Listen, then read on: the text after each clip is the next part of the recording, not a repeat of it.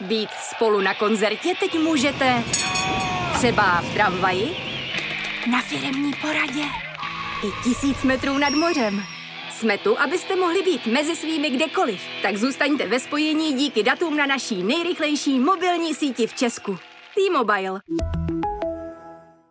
Vítám vás opět v naší galerii osobností. Jmenuji se Jiří Kubík a do studia Seznam zpráv si zvu významné a úspěšné ženy a muže.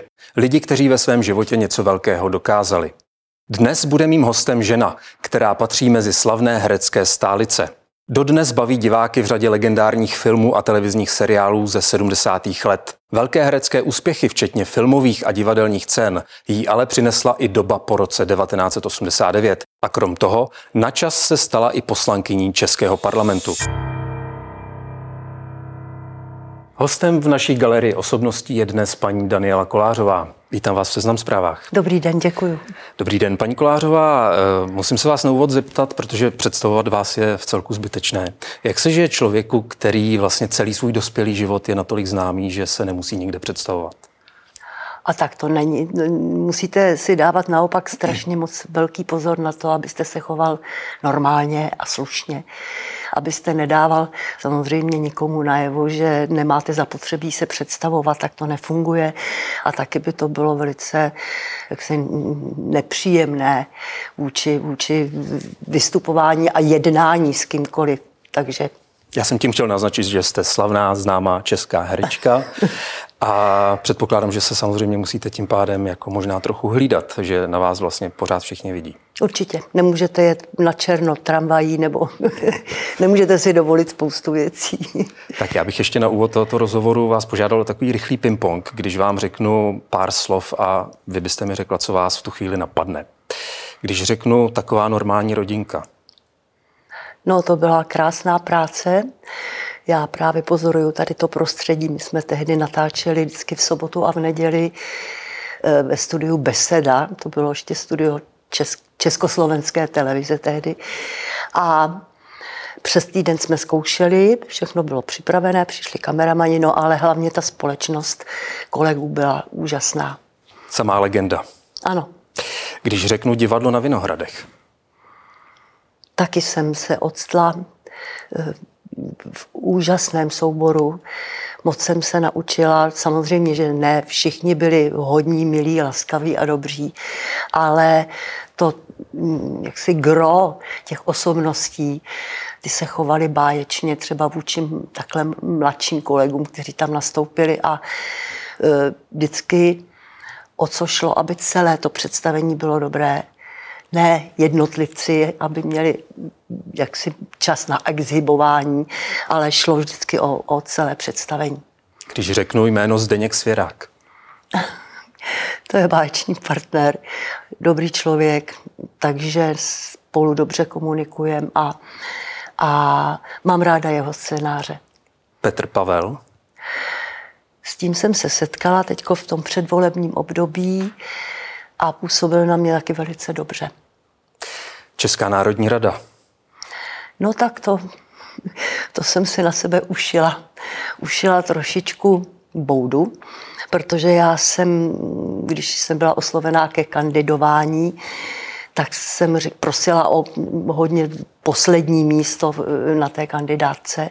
Chtěla jsem vlastně jenom posloužit a Dostala jsem tehdy nějakou strašnou spoustu preferenčních hlasů, které mě posunuly buď to na třetí nebo na čtvrté místo.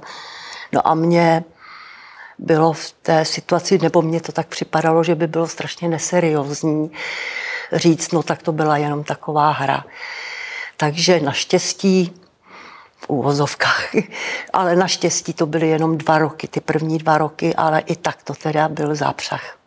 A poslední věc, na kterou se vás v úvodu chci zeptat, zahradní architektura. No tak to, to prolistovávám spoustu publikací, knížek, to mě moc zajímá. To jsem někde řekla, že v příštím životě bych chtěla studovat zahradní architekturu. Tak paní Kolářová, děkuji za, ten úvodní, za to úvodní představení témat, o kterých budeme dneska mluvit a můžeme začít.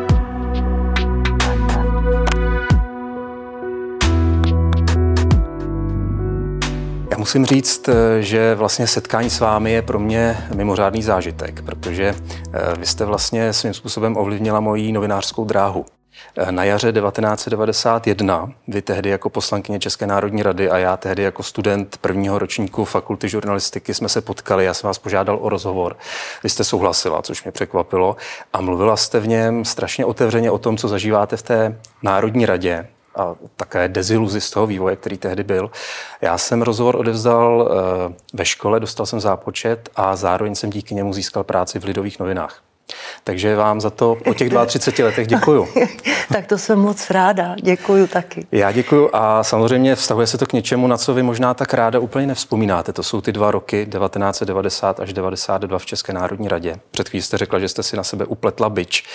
Ale není v tom přeci jenom něco, na co po těch letech vzpomínáte vlastně ráda? Že jste byla u něčeho, co bylo hrozně důležité? To určitě, to určitě. Já si tom, jsem si v tom zpětně pojmenovala, že to byla dobrá lekce z občanské výuky protože samozřejmě jsme na to nebylo, nebyl nikdo připravený, co to obnáší, ale Zvláštní na tom bylo, že ze začátku jsem tam všichni, ti kolegové, chovali k sobě všichni slušně a potom, když se eh, jak si to občanské fórum rozdělilo na ODS, ODA a občanské hnutí, a občanské hnutí tak a ještě, ještě další část pár bylo nezáv, takzvaně nezávislých, takže najednou to začalo fungovat úplně jinak. Najednou ty, jakoby ty stranické e, principy se tam začaly třískat a já jsem tedy zvolila členství v občanském hnutí a mm, vím, že ta rétorika třeba potom ze strany ODS nebo i ODA vůči občanskému hnutí byla velice nemilosrdná a byli jsme označováni za ty havlovce a tak dále. Eh, pravdoláskaře, ale v každém případě to byla eh, nesmírně zajímavá doba. Já třeba strašně ráda vzpomínám na paní Dagmar Burešovou, paní doktorku Dagmar Burešovou, která byla předsedkyně nebo eh, na pana Pidharta. Prostě to byla záruka jako nějaký čestnosti a serióznosti, takže se tam určitě našlo pár lidí, které člověku imponovali a které vás vlastně drželi eh, u toho, že, že vlastně se jedná o správnou věc. Mě zaujala jedna věta, kterou jsem si přečetl v nějakém vašem starším rozhovoru. V životě jsem neviděla pohromadě tolik hloupých chlapů jako v politice. Co to znamená? no tak protože, eh, když zavřu oči, ještě si vzpomnu, že tehdy v té České národní radě eh, byli Moravané. To byla taky vlastně... Hnutí samozprávnou ano, ano, ano, ano. A to byly kolikrát eh, taková vystoupení s tou argumentací tak nesmyslnou, že která se nezakládala vůbec na nějakých ověřených faktech, ale že Češi využívají Moravu a tak dále. A oni dokonce usilovali o to, se oddělit. Jo? I ta, takováhle argumentace tam padala od, vlastně od Čech. No a když si pak za chvilku se přiřítilo teda ta situace na Slovensku a když si dneska představíte, že bychom se rozpadli na samostatné Slovensko, samostatnou Moravu, samostatné Čechy, tak eh, prostě si to neumím vůbec jako představit. No. Ale docházelo tam k takovým absurdním situacím i v tomhle slova smyslu. Takže ale... jste tu větu myslela spíš směrem k těm lidem, co se chtěli oddělit, nebo kteří Ale ne, ne, tak, tak byli Moravy. tam i někteří, jako z těch, někteří kolegové z těch zmíněných stran jiných který se chovali arrogantně a taky, ale jako do, ne do té míry, jako když teď dneska sleduju eh, poslaneckou sněmovnu, tak eh, jako až do takové zprostoty to nešlo, ale jako zárodek těch urážek a opovržení tam byla. Jste říkala před chvílí, že jste si na sebe upletla bič, ale že jste vlastně slíbila, že do toho budete, že budete kandidovat z nějakých těch spodních eh, příček té kandidátní listiny. Bylo to tak, že vlastně to občanské fórum tehdy chtělo využít vaší popularity, známosti jako známé české herečky? Asi to tak bylo a já jsem taky prosila, že, že teda řekla, že ráda posloužím a proto jsem řekla ale, že chci být až úplně na, na té nejzaší uh, hranici možného zvolení. Mělo to na vás nějaký vliv, to, že jste šla do té politiky, že jste najednou byla tou politickou figurou? Setkávala jste se třeba s reakcemi veřejnosti, lidí na ulici, s kterými jste do té doby neměla Určitě tak jako, jako někdo reagoval eh, pozitivně, ale uh, pak taky byli lidi, kteří vás obtěžovali s naprosto nesmyslnými žádostmi. Já vím, že tam byl pán, který tvrdil, že mu genitálie eh, z nějaké věže chrámu svatého Mikuláše osvětlovala STB. Prostě setkáte se skutečně jako s různými reakcemi, ale i s nenávistnými. Vy si myslíte, že když jste poslankyně a tak. Eh, ale samozřejmě, jak to spělo až k tomu dvouletému konci.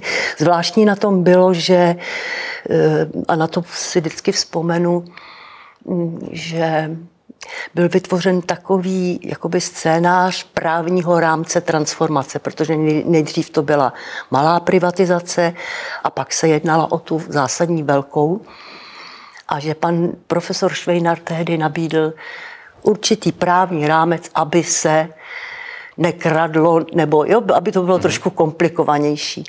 No a právě, že ODS i ODA to odmítli a pak vlastně, když člověk odešel z té České národní rady, když skončilo to volební období a vyhrála, že jo, v těch volbách ODS, tak eh, najednou jste viděl v reálu teda skutečně, co se děje.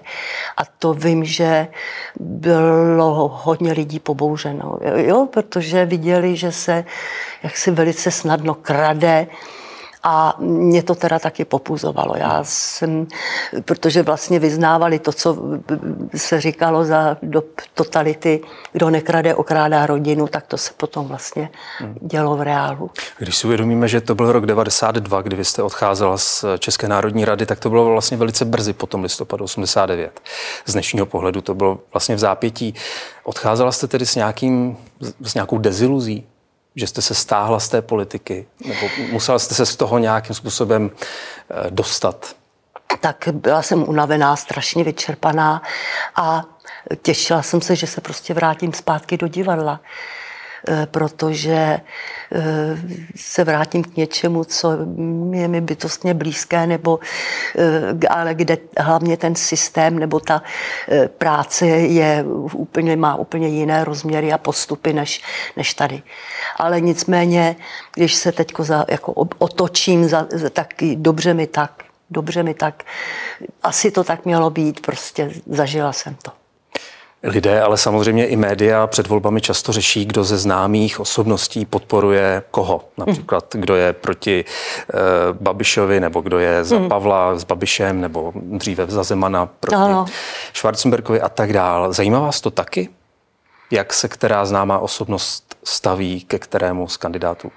Ale no tak jako zakopnete o to třeba ve zprávách, nebo tak e, nemusíte o tom jako normálně vidět, ale pak se to třeba dozvíte, tak samozřejmě, že mě to... Jako... má to... Má to pro vás váhu, když se dozvíte, koho volí třeba Jiřina Bohdalová? Ne, tak já se rozhoduju sama za sebe jenom se dovím, koho bude volit. volit Já se tam spíš proto, že vy jste vlastně vyjádřila v letošních prezidentských volbách podporu Petru Pavlovi, byla jste součástí té jeho vlastně prezentace zahájení e, kandidatury. Tak e, co vás vlastně k tomu vedlo? No, celková společenská situace, společensko-politická nebo politicko-společenská, protože Eh, já jsem byla, jak si ten výběr v těch kandidátech byl docela zajímavý. Eh, to nebylo tak jednoznačné pro toho pana Pavla, ale eh, v podstatě potom, když to šlo k tomu finále, do toho druhého kola, no tak už to bylo buď a nebo. A já samozřejmě mě těšilo, když jsem sledovala ty ty besedy nebo, nebo setkání s těmi kandidáty, eh, tak mě byl třeba projev eh, pana Pavla velice mě imponoval, protože zůstal v klidu. Dokonce jsem si to potom pojmenovala, že si nasadil masku friga. Jo, ale bylo to zázračný, protože ty invektivy ze strany pana Babiše prostě byly, to, to, to bylo neskutečný. To byla tedy úroveň opravdu trapná, až se člověk styděl. Takže pak už vlastně v tom konci nebylo pro mě teda o čem diskutovat, bylo to pro mě jasná volba. Když bychom měli tuhle kapitolu politiky uzavřít v tomto rozhovoru, co si slibujete od Petra Pavla? A myslíte, že dokáže tu společnost, která je hodně rozdělená, sklidnit? Nějakým způsobem přispět k nějakému No tak to uvidíme. Sjednocení? To uvidíme, protože samozřejmě žádná společnost nikdy nebude si myslet, že jo, v celku to samé. Ale já nějak to pocituju, když slyšíte zprávy ze světa, že to je zvláštně poznamenaná doba. Incidenty, nenávistí, výpady, eh, já nevím, psychotické osobnosti, jako Donald Trump, nebo prostě spousta těch lidí, kteří nepůsobí zdravě, jo, jako psychicky zdravě, na mě teda, pardon, abych to někomu nevnucovala, tak eh, kdysi, kdesi jsem slyšela takové proroctví nějakého významného člověka, který, který řekl, že v té budoucnosti ještě ustojíme jaksi hrozbu války, hrozbu konfliktu celosvětového, ale teď jsme tak jako kousíček od toho, jako na hraně s tou Ukrajinou a e, ale že tentokrát, že ještě jednou to ustojíme, ale pak, že, že asi už ne tak bych ráda, aby zase e, se to nějak vyčistilo a přišli, přišli lidi s pozitivní motivací e, nějak ten svět sklidnit. No ale nepovede se vám to u všech.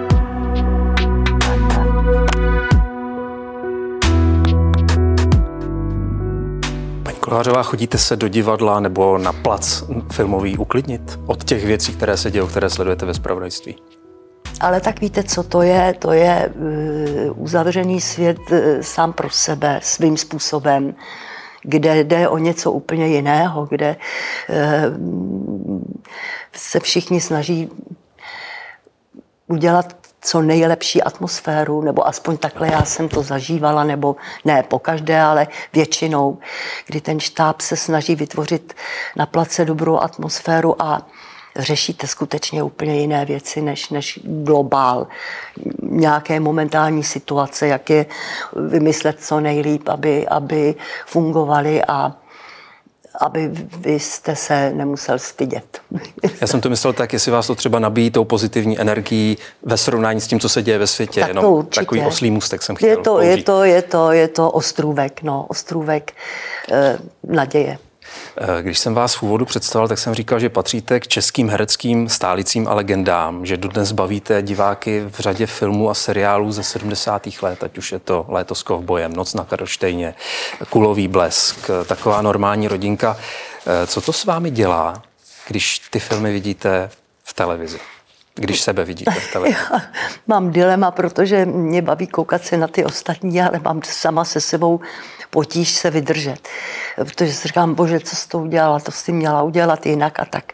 Ale pravda je, když jste to zmínil, že, a taky jsem o tom s někým mluvila nedávno, uh, že tím ty podmínky, cenzura a všechny ty tlaky, které existovaly v té totalitě, jakoby eh, ty autory, ale i tvůrce potom nutilo k ke kličkování a k přesném a přitom jako podtextu z, jak si z, zjevovat um, určité věci, že to dalo určitě daleko víc práce se tím probojovat, prokousat, abyste, aby to prošlo nějakým tím, tím cenzurním řízením a to jak v divadlech samozřejmě, tak eh, ve filmu, v televizi, že o toto bylo pregnantnější nebo poctivější, kdežto dneska eh, si spousta lidí tu svobodu slova vykládá až k vulgarnostem a tak já nevím, k jakým výrazům. Eh, a vlastně se to projevuje třeba i na různých rozhlasových stanicích, že se mluví takhle prostě pražskou češtinou, jo, ale nabyle a i nějaký prostý forky, že ta čeština jako jazyk Eh, strašně upadla. Já mm, jsem za to ráda, že, že prostě třeba v českém veřejnoprávní rozhlase se drží úroveň a mluví se tam jaksi spisovně protože to je taky nějaký řád pro, pro děti, pro mládež, eh, že teda máme, nějakou, máme nějaký jazyk, o který je potřeba pečovat a že jim nemluvíme zas tak dlouho až eh, po skončení Rakouska-Uherska. Vy jste zmínila vlastně takovou kvalitu těch eh, filmů, které já jsem tady citoval, eh, kvalitu i těch scénářů a to, že to bylo poctivě natočené a tak dál. Zajímalo by mě, jestli jste si tehdy, když jste ty filmy točili a byly to ve třeba komedie, byly to věci, které úplně asi neodrážely tehdejší neúplně povznášející no, no. dobu. Jestli jste si uvědomovali, že je to takový únik, únik pro tu společnost, odvést pozornost od těch ano. depresí. No určitě. Určitě tak to, eh, ano, tak to bylo, takhle, takhle jste to vyjádřil přesně. Ale hlavně, jak si pro tu tvorbu uvnitř toho ostrůvku těch lidí, eh, to byla taky zásadní věc, že jsme se cítili svobodní. Byla vlastně práce tehdy docela exponovaného umělce, herce, herečky vykoupena něčím, že jste musela dělat něco, co jste opravdu bytostně nechtěla? A ne, nedalo se tomu vyhnout? Rozumím, tak já vím, že eh, na mě byl v tom divadle na Vinohradek kladen veliký tlak, jak vykonáván tlak na to, abych vstoupila nejdřív do SSM a potom po těch 30 letech nebo 33 letech do KSČ. Eh, no, tak eh, to jsem neudělala, ale ten tlak byl poměrně razantní. A taky jsem zažila nějaký postih dvouletí, kdy jsem najednou měla zaraženo vystupovat rozhlase, v televizi nebo ve filmu prostě. Nebylo to nikde napsané, na to byli docela chytrý, ale e, skutečně jako jsem mimo divadlo nesměla dělat nic a pak po dvou letech zase to šlo. Tak.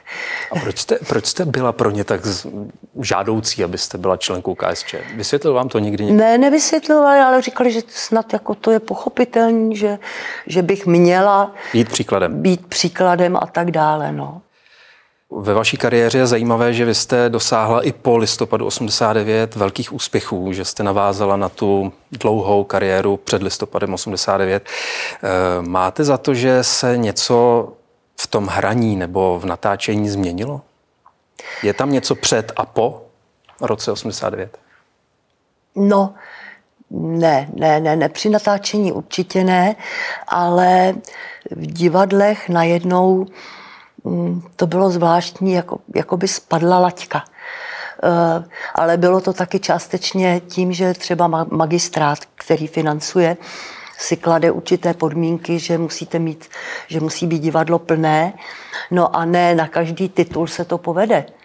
Ale hlavně lidi potom eh, listopadu 89 a po těch všech jakoby společenských otřesech skutečně najednou nechtěli diváci eh, prožívat jaksi něco zvláštního nebo, nebo mm, srdcervoucího, chtěli komedie.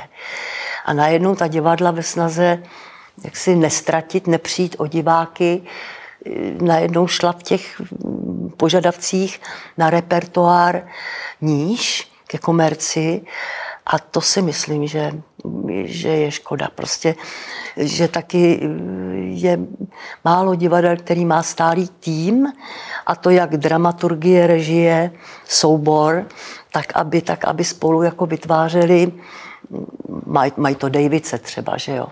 Ale v těch velkých, velkých souborových divadlech je to možná problém, nebo aspoň to, co, jak to znám já, to, co se stalo na Vinohradech, jo. A co se stalo na Vinohradech? Vy jste no, teda byla v roce 2012, jestli se nepletu, členkou té výběrové komise na nového ředitele. Ano. Tehdy jste se vlastně podílela na výběru Tomáše ano, jako ano. svého malého hereckého kolegy z ano. Vinohrad, že on se stal ředitelem Vinohrad a dokonce jste tehdy řekla, že přece nebudete odcházet. Na Češ jste pár let poté odešla. Ano. Něco se muselo stát. No tak eh, jednak samozřejmě tam ubyly veškerá většina těch, těch báječných eh, dobrých herců a hereček.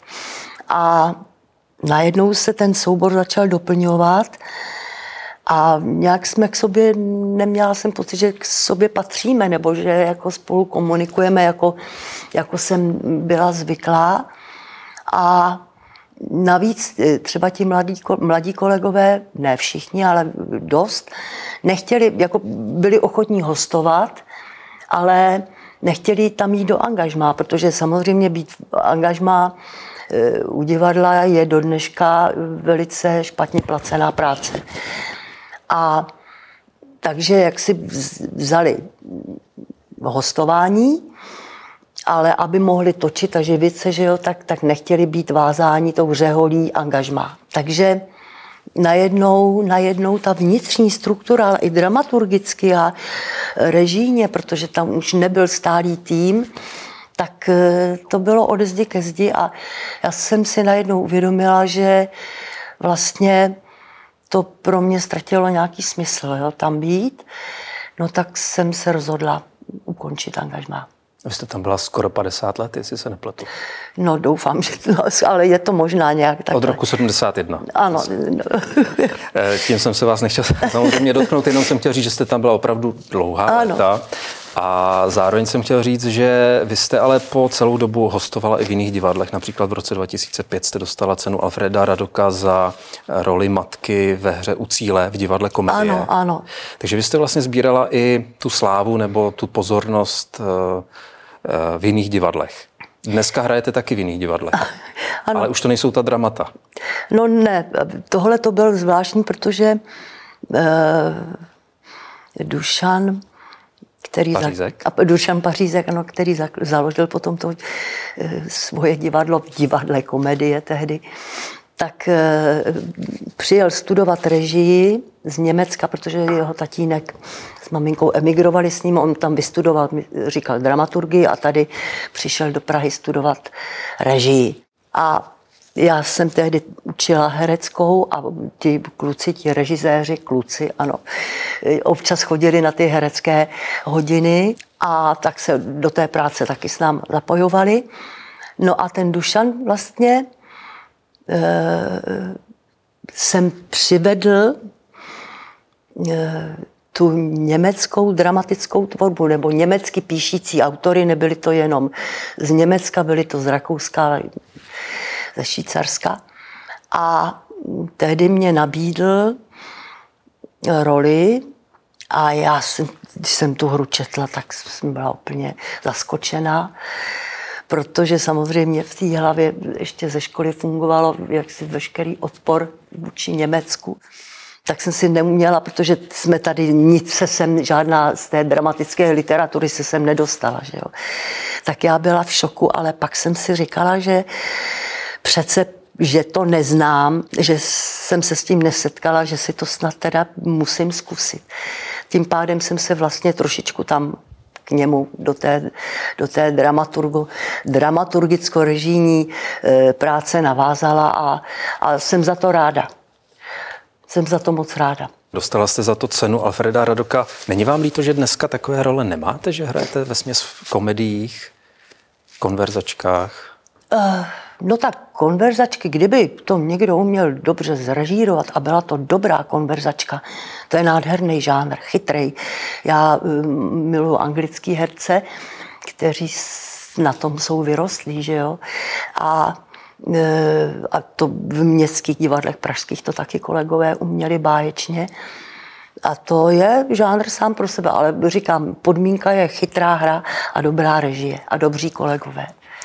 Ještě chci zmínit jednu roli, kterou jste, za kterou jste byla oceněná Českým lvem v roce 2007, jestli se nepletu. Byla to role taky matky, role ve filmu Jana Hřebejka Kawasaki Růže. Ano. Co vlastně ty role, za které vy jste oceňovaná, role matek, co musí mít, aby přišla ta cena? Jak to vnímáte vy jako herečka? Co do toho musíte dát? Takhle to o tom vlastně vůbec neuvažujete, protože jak jsem to zmiňovala už před chvílí, při té práci vám jde o to naplnit ten obsah té figury v souznění třeba se scénářem, že jo, s tím, kudy, kam to, co to chce vypovědět divákovi. Takže to je ta vaše hlavní starost a to, že za to dostanete nějakou cenu, tak to je náhoda a, a o tom takhle vůbec neuvažuji. Tak je to asi to, že jste byla přesvědčivá, že to bylo skvěle zahráno. Ale o to šlo, o to vám na tom při té práci jde prostě. Já mířím k tomu, jestli je to pro to herce nějak, dejme tomu, psychicky náročný, že musíte vlastně splynout i s tou postavou, která je třeba nějakým způsobem vyšinutá nebo prožívá nějaké trable, ale vy to musíte do sebe dostat. No tak to je smysl, protože tím se člověk musí zabývat, pokud nechce uh, jenom, jak jsem říkala, exhibovat jo, abych já, podívejte, jak já jsem výborná. Jde o to u těch figur prostě pochopit způsob jejich myšlení a vzít v úvahu taky ty okolnosti, které, do kterých vás to myšlení dostane a co musíte řešit. E, takže e, to je na tom zajímavé, na té práci. Ale e, říkám, prostě buď to vám jde o to, o tu vnitřní podstatu a jak najít společně prostředky, jak to nejlíp sdělit, a nebo můžete skákat po povrchu a, a být rostomilý a hopsat a za každou cenu zalíbit. Není to ale psychicky vyčerpávající? Někdy ano. Že někdy vás to ano. vlastně dlouhodobě může nějakým způsobem jako stravovat tak, nebo ale i ničit? určitě. No tak mm, určitě, ale to pak, pak musíte hledat nějakou kompenzaci trošičku. Já mířím i k tomu, jestli jste ji nenašla právě v té práci na zahradě, protože no. o tom mluvíte často, už jsme se tady v úvodu zmínili, že kdybyste eh, v příštím životě si vybírala, tak to bude zahradní architektura. Jak Ano. to myslíte kompenzace za to vypětí v té herecké práci? No, protože to je, to jsou vlastně svým způsobem uměle vytvořené podmínky, jo, do kterých se dostanete okolnosti, které řešíte. A e, taky je to i součást, jsou tam stresy, že jo, teďko já strašně e, trpím, když udělám něco špatně, tak se, e, no ale ta práce s hlínou, jako když najednou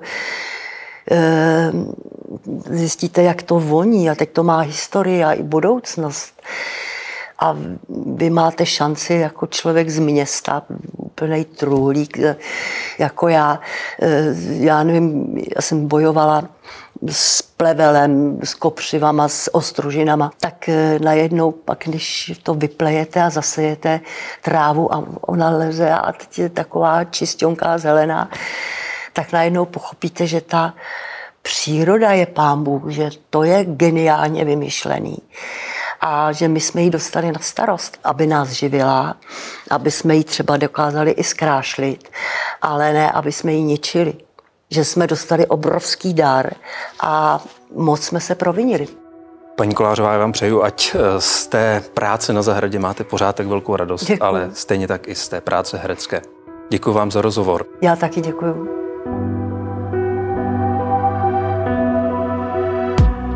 Děkuji i vám, že jste dnešní díl Galerie osobností s Danielou Kolářovou sledovali nebo poslouchali, ať už na Seznam zprávách nebo ve vaší oblíbené podcastové aplikaci. Pokud máte tip na další osobnost, kterou byste u nás rádi viděli, napište nám na otázky zavináč. Mějte se pěkně, od mikrofonu se s vámi loučí Jiří Kubík.